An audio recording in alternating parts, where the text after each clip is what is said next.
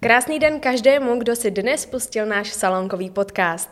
K mikrofonu se mnou tentokrát usedl ředitel Hradeckého gymnázia J.K. Tyla a nová tvář poslanecké sněmovny Matěj Ondřej Havel. Dobrý den, pane řediteli. Dobrý den, děkuji za pozvání. První mi řekněte, jak se dneska máte? Dneska se mám dobře. Jo? Dneska je krásný den. Dneska je krásný den. Plníte si nějaké mediální povinnosti nebo? Drobně, jenom mediální povinnosti jsem tady u vás, ale jinak pracovní ve škole dneska. Mm-hmm. Vy jste se stal nejvíce, nejvíce kroužkovaným hradečákem, co se voleb týče. Uh, zanalizovali jste si to, proč to tak bylo, nebo stále nevíte? My to analyzujeme, je to velké překvapení a opravdu na tom teda jeden člověk z našeho týmu pracuje, jak je to možné, jak se to stalo. Ale já jsem to dneska někde říkal, s velkou pokorou k tomu přistupuju, protože jeden kolega Matador, zkušený, po zvolení mi říkal, víš, proč máš tolik kroužků? Protože jsi ještě nikoho nesklamal. A to si myslím, že je jako velká pravda, že politik může být i úspěšný a třeba být znova dobře okroužkovaný, jak se říká, ale asi už ne tak masově, protože přirozeně třeba e, někdo s vámi souhlasí a ocení kroky, které děláte, ale naprosto přirozeně e, část lidí e, to má naopak. Mm-hmm. A vnímáte třeba, že letos u těch voleb, že to kroužkování se víc jako propagovalo, že to bylo víc než kdy jindy? Mm, myslím si, že ano, že, že to je dáno i těmi koaličními projekty, v té naší koalici my jsme s tím výsledkem, nebo já osobně, ať mluvím za sebe, jsem velmi spokojený, protože eh, z těch stranách napříč eh, jsme se vlastně dostali tak nějak proporčně. Eh, všichni jsme si polepšili ve sněmovně a nikdo není úplně jako upozaděný. U té druhé koalice to vidíte, že to je úplně jinak. Tam to kroužkování u těch starostenských voličů prostě zabralo a Piráty to trošku překvapilo, domnívám mm-hmm. se. Mm-hmm. A mám takovou malou osobní otázku. Vy jste kroužkoval? Já jsem kroužkoval, ano. Já kroužku každé volby, když to jde. Jo? A řeknete mm-hmm. nám koho? Já jsem kroužkoval, já neřeknu vám jména. kroužkoval jsem, kroužkoval jsem, volil jsem spolu, to vám povím. A kroužkoval jsem e, lidi, o kterých vím, že to jsou lidé kvalitní, že to nejsou kariérní politici nebo lidi, kteří mají zájem sednout si do sněmovny jenom proto, aby měli nějaký příjem. Eh, notabene takových, no, takové jsem na té kandidáce nenašel naší, ale kroužkoval jsem opravdu lidi, o kterých vím, že by byli eh, svěží politickou energií, kteří mají výsledky, kteří mají zápal a o kterých vím, že to jsou kvalitní lidé. Mm, takže jste vůbec neřešil, jestli je to lídr kandidátky, ne, nebo jestli ne. je to z vaší strany, nebo ne? Ne, ne. Dobře. Já jsem totiž uh, zaslechla, že před volbama, když byly kampaně, takže vlastně, když jste se pohybovali jako v, mezi lidmi a tak, neříkám, že to bylo třeba zrovna u vaší koalice, ale že se často říkalo jako jo, volte nás, naší koalici, ale kroužkujte naší stranu, že i jako ta konkurence, že tam jako prostě je. Je to pravda? E, nevím, jestli takhle přímo to zaznívalo, to, to jako z našich úst ne, že kroužkujte naši stranu, ale e, je pravda, že to je třeba argumentace, se kterou jsem se setkal ze strany voličů, mm-hmm. protože přirozeně, když uděláte koalici, tak je to partnerství stran, ale ty strany jsou svébytné. Máte nějaký důvod, proč jste členkou, voličkou jedné strany a když se přidruží další, tak jsou to strany, dejme tomu názorově příbuzné, ale není to ta vaše strana. Tak oni třeba říkali často ti voliči, já bych volil TOP 09, mm-hmm. ale kdybyste nebyli v koalici s těmi nebo s těmi. Jo? A na to je prostě e, další protinázor, se kterým se na těch ulicích potkáte.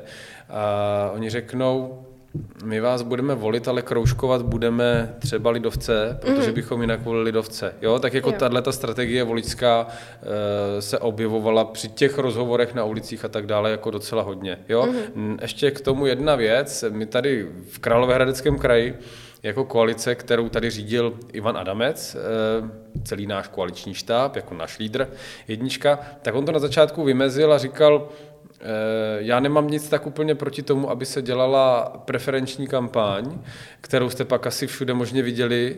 Eh, a proč? Protože každý takový preferenční hlas nebo každý hlas pro člověka, který na té kandidáce je, je vlastně hlasem pro celou tu koalici. Jo. Je, to, je, to přirozená, je to přirozená součást toho předvolebního klání, které vedeme všechny strany, všechny koalice proti sobě. Mm-hmm. Vy jste narazil na tu druhou koalici, na Pirstan. A co si myslíte, nebo jaký je váš názor, co uškodilo právě Pirátům, že skončili tak, jak skončili? No, uh, oni se stali terčem velmi silné dezinformační kampaně už někdy na jaře ze strany teda zejména Andreje Babiše. Uh, ta kampaň byla velmi nespravedlivá a velmi nepravdivá vůči ním vedená. Myslím si, že jim to uškodilo, nedokážu říct nakolik. A potom vlastně ten jejich neúspěch souvisí s tím, že Eh, jejich voliči Pirátů méně kroužkovali než voliči starostů. Jo? A tím mm. vlastně došlo, došlo k tomuhle tomu. Celé to bude mít výsledný efekt, že se v dalších volbách bude víc a víc a víc a víc kroužkovat. A to si myslím, že vůbec není špatně, protože jako voliči nad tím přemýšlíme, eh, zpětujeme ty lidi, kteří tam jsou uvedení jo? a skutečně třeba vybíráme osobnosti. Ten, ten efekt, který se v komunálních volbách uplatňuje, vlastně už dávno. Vy můžete tady v Hradci křížkovat napříč tou celou plachtou eh, těmi stranami, tak eh, to se vlastně v těch sněmovních a dalších volbách objeví asi taky a myslím si, že to vážně vůbec není špatně. Mm-hmm, s tím souhlasím. A poslední otázka k volbám, jenom taková jako zajímavost. Uh, vy byste třeba byl pro posunutí uh, věkové hranice k volbám? Ne. Ne. Nebyl, nebyl. A není v tom nic jako spanštělého ode mě, ale e, já s mládeží pracuju. Je to skvělé, jak oni třeba v 16, v 17 letech dokážou o té politice přemýšlet velmi obdivuhodně, dokážou se o ní bavit a řada z nich se o to aktivně zajímá, což je vážně super, ale myslím si, že v těch 18 letech je to tak akorát, kdy oni dokážou jako kriticky svůj názor třeba i přehodnotit, prostě mít nějakou svoji vlastní názorovou zkušenost a tehdy, že jsou voliči. Já si myslím, že větší problém, než eh, je snížení hranice věkové pro volení, tak je to, abychom opravdu ty 18-leté a trošku starší prvovoliče inspirovali a motivovali k tomu, aby opravdu voličili. Mm-hmm. S tím souhlasím. A když se teďka mrknu na vás, tak já jsem, mimo to, že jste teda ředitel gymnázia, mm. což jsem mu říkala, tak jste i varhaník, člen farní rady No jo. Scout a teď nově i poslanec. Ano. Jak to může jeden člověk stíhat tohle všechno? No tak uh, uvidíme, jak se to dá stihnout ten ředitel školy a poslanec. Teďka mám takové tříměsíční vlastní zkušební období, protože mám na gymnáziu řadu projektů, ještě taky nějakou rekonstrukci tam mám rozjetou, co bych rád dokončil a v těch třech měsících si to chci jako zkusit, jestli se to dá dělat dohromady. Mě v Praze každý přesvědčuje, že to jde. Mm-hmm když, když tam přijedu, tak uh, si říkám, že nevím, jestli to je jako úplně tak pravda, ale uh, teďka mám teprve nějaký první nástřel toho, jak bude v listopadu jednat sněmovna.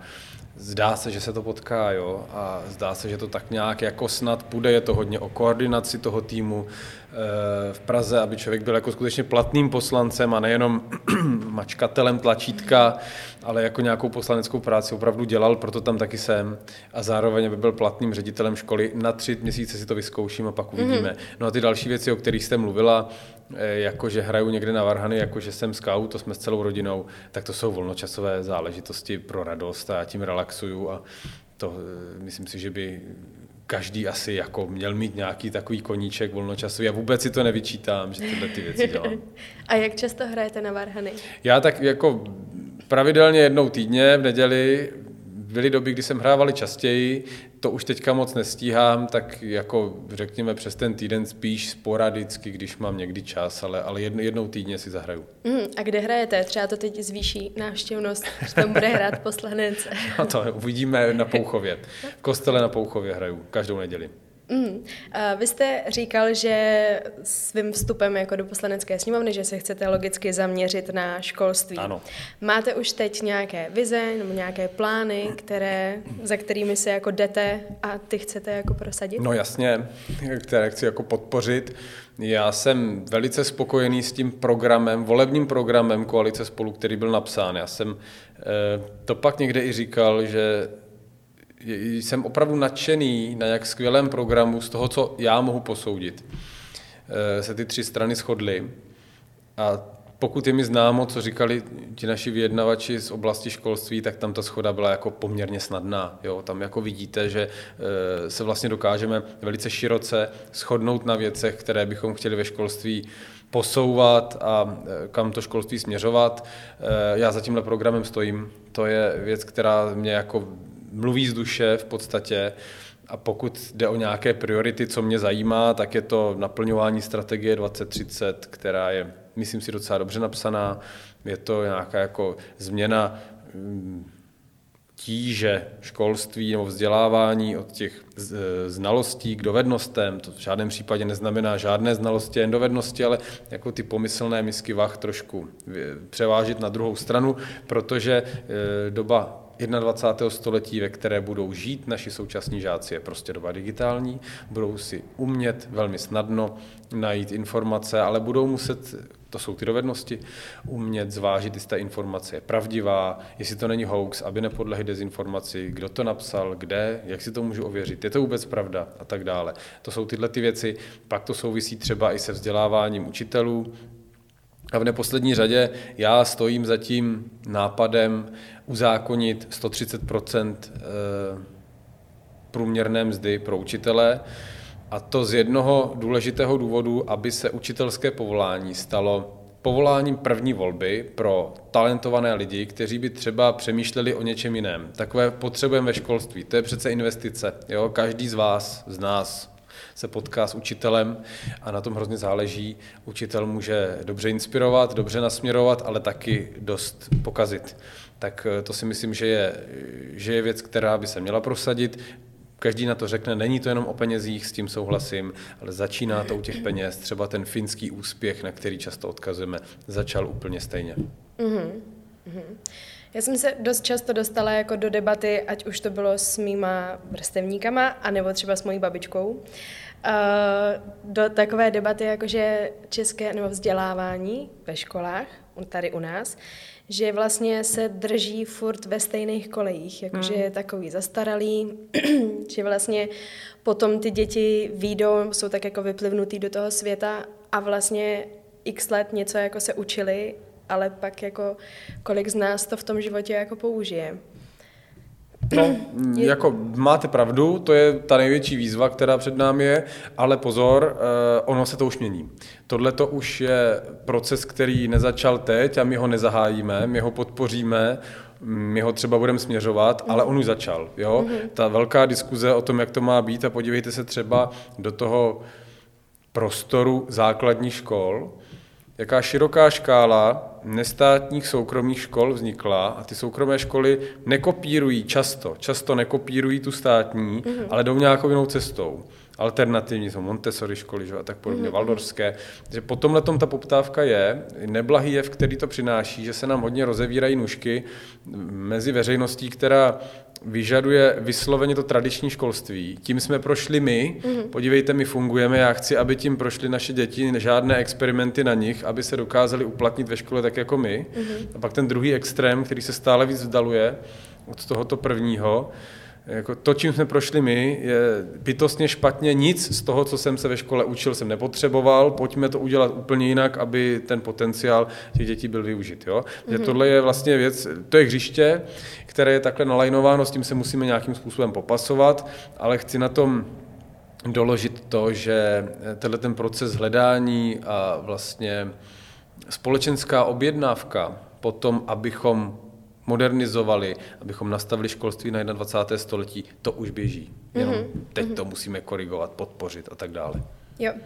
A vy osobně byli byste třeba pro zavedení nějakých nových předmětů jako do školy nějaký, vím, že nevím, třeba finanční gramotnost nebo mm. i klidně zpátky náboženství v nějaký určitý podobě? Mm. Ono to není o tom e, zavádět nový předmět, jako spíš eh, revidovat učební obsah. Mm. Když se třeba podíváte na naše gymnázium, na střední školu, tak u nás mají žáci v současnosti 32-34 hodin týdně, to je maximum, jo? to je i zákonné maximum 34 a my už jako nemůžeme dál jim něco přidávat, jako že přidáme třeba etickou výchovu mm-hmm. nebo finanční gramotnost. Já si myslím, že to je o tom, že někde musíme ubrat a pojďme se bavit o tom, jestli třeba jsem dějepisář, tak budu trošku řezat do dějepisu, jestli to eh, základní kurikulum by nemělo být trošku uší, anebo jestli ty školy nejsou příliš málo odvážné mm-hmm. v tom, aby třeba obsah toho dějepisu redukovali. Znova opakuju, jsem dějepisář, tak jdu do dějepisu. Mm-hmm. Nejsem přesvědčený o tom, že třeba vznik polsko-litevského státu je nezbytná znalost pro všechny absolventy středních škol. Mm-hmm. Jo, to jen tak jako na okraj. Takže když by se to přehodnotilo, tak by se e, tam asi tyhle ty nové věci vešly. A ještě jedna k tomu poznámka, taky si nemyslím, že třeba finanční gramotnost, kterou osobně považuji za velmi důležitou, je to prevence exekucí a tak podobně, nebo ta informační gramotnost, což je prevence tomu, abyste nepodléhala hoaxům a řetězovým mailům o očkování a uprchlících, tak eh, že se musí zařadit jako předmět. To by se mhm. dalo řešit průřezově nebo projektově. Jo? Pojďme mít týdenní projekt na téma finanční gramotnost a vezmeme to ze všech aspektů. Jo? Mhm. A tak podobně. Je to, je to třeba ta projektová výuka, je, domnívám se já, eh, svěží a atraktivní způsob, jak děti, studenty teďka učit. Mm-hmm. Jo, s tím souhlasím. A když už jsme u té finanční gramotnosti, tak vy jako ředitel školy, jak hodnotíte uh, finanční vzdělanost dětí a studentů dnešních? To se mi těžko hodnotí, protože tím jsem se nikdy jako nezabýval, že bych to zjišťoval, jak na tom jsou. Mm-hmm. Já se pohybuju na gymnáziu a tam je ta jejich gramotnost finanční obecně dobrá.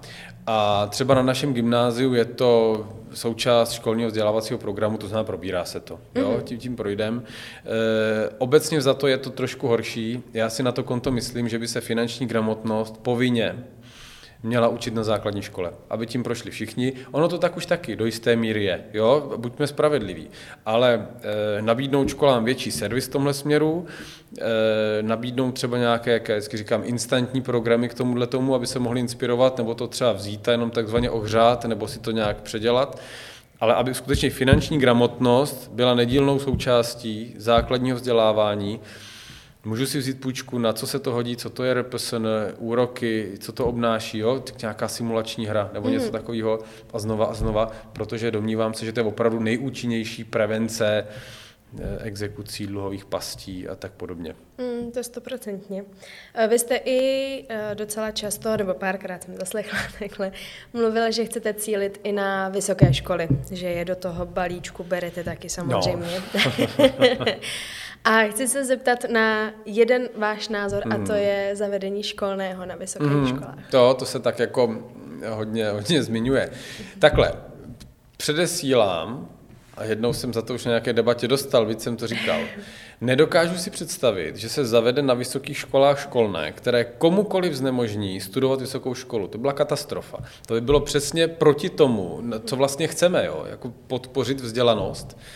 Eh, i tu vysokoškolskou, ale domnívám se, že nemám na to silný názor, ale nebránil bych se eh, drobnému školnému na vysoké škole, které bude mít formu regulačního poplatku. Mm-hmm. To znamená třeba drobného poplatku pět tisíc za rok, nebo tak, eh, který bude mít tu formu, že se na studium nezapíše někdo, kdo jenom potřebuje rok mít pardon od sociálního zdravotního pojištění a neplatit daně a na tu školu vůbec nebude chodit. Mm-hmm. To platíme všichni za něj, to je velmi nespravedlivé vůči tomu našemu systému, že on to takhle zneužije. Jo? Na to konto přece bychom dokázali nastavit systém odpouštění toho školného pro lidi, kteří to potřebují. Tyhle zkušenosti jednak máme, vidíme to na soukromých školách, ale třeba i na středních školách, které, které eh, jsou soukromé nebo církevní a školné se tam platí, tak tyhle systémy se prostě daří nastavit. A pokud bychom se bavili o tom, že má na vysoké škole školné nějaký smysl, tak pro mě jedině v tomhle tom, mm-hmm. že to bude třídit studenty, kteří to studují vážně. Jo? A bude to ve výši jako velmi rozumné, znova bych opakoval, toho regulačního poplatku. Nemyslím si, že by školné na vysokých školách mělo sloužit jako zdroj financování vysokých škol. To v žádném případě. Mm-hmm. A když bychom to měli vzít nějak jako globálně, to školství tady u nás, co je podle vás největším problémem? Obecně, globálně, ze zhora za to, školství není společenskou prioritou. A abych neřekl školství, já mnohem radši používám ten termín vzdělání a vzdělávání. Jo? Mm-hmm. Že to není obecná společenská priorita. Já nemám ambici, aby se školství, vzdělávání stalo prioritou číslo jedna. Je tady obrana je důležitá, je zdravotnictví a tak dále. O tom není, není sporu, ale aby se stalo opravdu jednou z priorit, protože na Výdaje finanční do školství bychom měli vždycky nahlížet jako na investici. Je to investice do malých dětí, do mladých lidí, do budoucnosti, do jejich vzdělání a to se vždycky vyplatí. Jo? Takže na to konto. Vidíte třeba novela zákona o pedagogických pracovnicích, to, to je jedno, prostě umožnilo to zase do školy zaměstnávat odborníky, kteří nejsou vystudovaní učitelé. Tohle to je dvojsečná zbraň, to může někde aktuálně pomoct, někde se to vysloveně hodí, nemluvě o školách třeba středních, kde eh, někde velmi těžko a naléhavě schánějí učitele odborného výcviku, to tahle novela stejně neřeší, ale, ale je to tak. Ale druhou stranou je to flikování, že my, když nebudeme schopni sehnat profesionála, vystudovaného učitele, který, omlouvám se to řemeslo, umí dobře, nebo je v tom profík, je kvalifikovaný, tak to vlastně legálně zamázneme někým, kdo je odborně zdatný, ale není to učitel ve smyslu toho, že umí učit, jo? Mhm. nebo že se to, že to nevystudoval, nenaučil se to. Určitě má potenciál často, ale aktuálně ne. Jo? A na to konto si myslím, že eh, je vidět, že vzdělávání není naší společenskou prioritou. Kdybych tohle uměl někdy změnit nebo mohl přispět drobným kamínkem k tomu, aby se skutečně vzdělání stalo s celospolečenskou prioritou, to bych byl šťastný. to jste mě úplně předběh, protože mě v průběhu toho, když jste teď mluvil, tak mě napadla taková klasická česká otázka právě, a to si myslíš, že to změníš? jako, jestli věříte tomu, že se to dá změnit a že právě tím vaším vstupem jako do té politiky, že to prostě půjde. No, rozhodně to nebude tak, že prostě ča, že Havel rozrazil brány sněmovny a teďka všechno bude jinak. Takový změny. No ne, ne, ne, tak to, tohle si za prvé nemyslím a za druhé nemám vůbec takovou ambici. Ale eh, podívejte, metodou mírného vytrvalého tlaku se mně osobně podařilo v institucích, kde jsem kdy působil, jsem pracoval, jako dosáhnout řady věcí. Jo? Tak pokud bych mohl být jedním tím drobným pěšákem, dělníkem, který tyhle věci bude posouvat, tak do toho jdu naplno. S velkým potěšením konstatuju, že v celém parlamentu napříč sněmovnou i senátem, na to nejsem sám, a je tam řada e, skutečně erudovaných kolegů, kteří k mému potěšení smýšlí podobně jako já a myslím si, že se dohodneme a že dokážeme společně trošku jako ty věci posouvat. Je to běh na dlouhou trať a nemůžu nikomu slíbit, že za rok, za dva, za tři, to je všechno jinak. Že? To, tohle je tak jako komplikovaná věc, ale mhm. přece nerezignujeme a nebudeme jako se spokojit s nic neděláním. Ono to stejně nejde změnit. No. To ne. A máte třeba z té vaší pozice toho ředitele školy nějaký třeba zkušenosti nebo taktiku nebo vlastnosti, který víte, že se vám budou rozhodně hodit? Má, mám některé strategické scénáře a ty vám neprozradím ze strategických důvodů, protože v té škole stále ještě působím. Ale, mm, tak potom, až jako, tam nebudete působit, tak, tak třeba, si vás pozvem znova. No, no jak, jako mám, já vám musím říct, že já jsem se strašně moc naučil ve skautu. Jo, to je věc, která se málo ví, ale personalisté už to vědí. Jako když jste třeba emeritní vůdkyní skautského dílu, tak máte žolíka v kapse, protože ti lidé dokážou na tom příkladu ve životopise třeba, že dělali něco zadarmo, že to dělali srdcem, ze svého přesvědčení, že jsou pracovití a že jsou organizačně schopní. Já jsem v této pozici taky způsobil, a to ne proto, abych to měl v CV, ale já jsem se opravdu v tom scoutingu, v té výchově jsem prošel oddílem dětství a doteď působím ve scoutu. Naučil tolik věcí. Jo. To je trenažér na e, řízení, fungování ve skupině, potom jako ten, já jsem pět roků dělal e, vůdce oddílu, tady na Novém Hradci, tak se naučíte jako organizovat záležitosti, řídit lidi, i do toho právního prostředí trošku proniknete, do finančního prostředí proniknete. Jo, to byla prostě skvělá průprava, každému to doporučuji. Takže ne ředitelování, ale scouting. Scouting určitě. Je, to, to mě vlastně asi přivedlo i k tomu, že jsem se stal potom učitelem, že se mě to mm. od dětství lákalo, ale jo, mohl jsem si tam všechno vyzkoušet. Možná, že to je průprava dobrá, no myslím si, že ano, i pro to ředitelování. A můžu vám říct, že současnou současným děkanem fakulty ekonomicko-správní v Pardubicích je taky dlouholetý scout, mm-hmm. od dětství uh, scout a ten říkal úplně to stejné, co já, taky v nějakém Fakt? rozhovoru. Já jsem se toho ve scoutu naučil tolik, co teď využívám. To my si v tomhle notujeme. Ty jo, to je neuvěřitelný. a nebojíte se, že ta politika nějak změní vaší povahu? No bojím. Bojím. Co uděláte pro to, aby se tak nestalo? No tak asi se pokusím zůstat sám sebou, ale mám z toho strach. No. Mám, jednak uh, mám velký respekt před tím, že to vyžaduje dost emocionálního nasazení a píle. To samozřejmě to jsem připraven jako poskytnout. E, doufám, že to nezmění můj hodnotový systém, to bych strašně nerad. A všechny ve svém okolí ubezpečuju, že jakmile uvidíte, že mě to jako mele nebo něco se děje, že to nejsem já, hnedka zatáhněte za brzdu, protože to bych fakt nechtěl. Ale e, mám řadu skvělých příkladů, znám, přátelím se s řadou politiků, kteří tam jsou deset let, třeba i ve sněmovně, a zůstali kvalitními, morálně, eticky vyspělými lidmi, a takže to určitě jde. Hmm, je dobrý vědět, že tam takovýhle lidi máme, to je dobrá zpráva pro nás, pro všechny. A já jsem se chtěla spíš zeptat na to, že jste takový pokorný člověk, jestli umíte mít jako ostrý lokty do té politiky.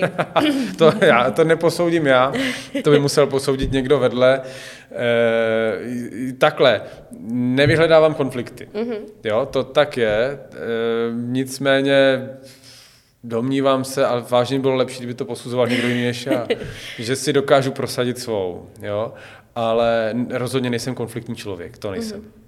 To je dobře. A moje taková poslední otázka je, že vy jste rodilý hradečák? Ano. A netáhlo vás to někdy do Prahy nebo do nějakého většího města? Já jsem v Praze studoval mm-hmm. čtyři roky postgraduál, tak jsem si ji mohl tak jako trochu vyzkoušet.